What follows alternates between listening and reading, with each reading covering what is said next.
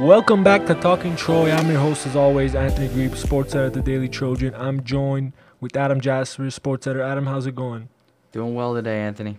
Doing well, also. And uh, just real quick, we got to start off. USC women's soccer. We're recording this on Thursday.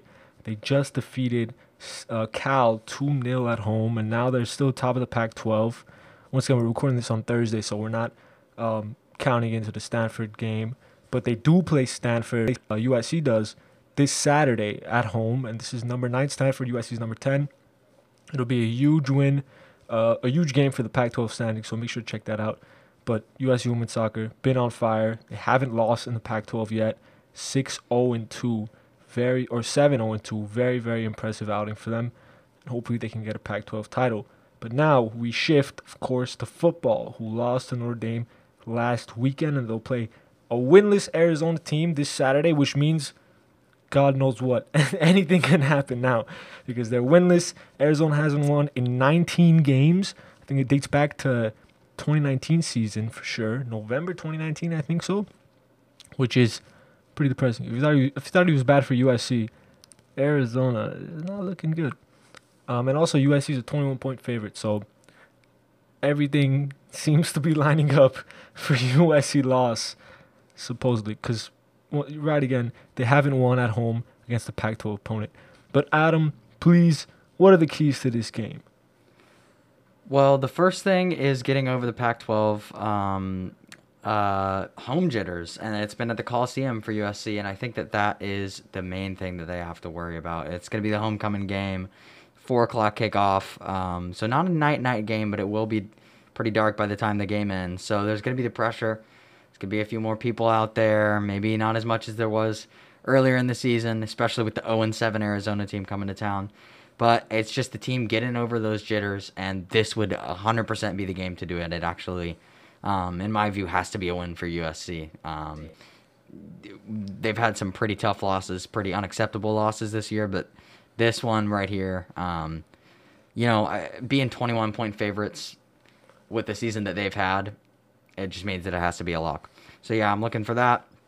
Uh, whether the offense can consistently move the ball, I think it's going to be a big passing game. Hopefully, uh, what we'll see is uh, Drake London finding finding open spaces, Slovis finding him, and then I, I, would like to see other receivers get involved too. It's really all been Drake London as of late, um, uh, and I would want to see Gary Bryant Jr. and Tahj Washington, you know, guys like that get involved. Um, and then the other thing, Keaontay Ingram had a big game against Notre Dame, uh, even in the loss, and if he gets the same amount of snaps, I think he can do some good things. Yeah, those are big, big keys. I mean, really, I'm interested to see, like you said, what other receivers step up? We haven't seen much from Tahj Washington throughout the season. I truly believe they're using him wrong. Um, Tahj Washington's five ten. They're using him in the in the in the sideline, going deep shots. He's a speedster, and we've mentioned this before. They're not using him correctly. You got to get some more bubble screens, get some short routes, and let him just run in the open. So I'm very interested to see what goes on there. Um, Drake London is just ridiculous at this point. Um, I'm now curious to see if he's going to get 200 receiving yards in a game the rest of the season. Uh, it could happen. It, I think it will, but this is a game to watch out for. And um, actually, one thing we forgot to mention: Jackson Dart has been cleared to play, so it'll be interesting to see how he gets into the game. I know Donte Williams mentioned um, before the Washington State game that they had planned some little red zone things for Dart to try to get them better in there. Obviously, the red zone conversion that's another thing to watch out for. Um, it's been poor the whole season. So I think the main thing, though, is going to be um, how does the defense perform? Because the defense has struggled at home. Outside San Jose State, it struggled at home. Really has. I mean, Oregon State, Stanford, Utah, all put up 40 plus points against USC. So I think that's a big key. Will they have any momentum and will they be able to get stops? and just I mean just just win the game. You set 21 point favorites. This is a three and four USC team. They're not undefeated. 21 point favorites. That's just if they blow it, it's a must win. You said it, a must win. If the season was bad enough, if they lose this game, jeez, that's that's tough, as mm-hmm. they say. Anything else though you want to add?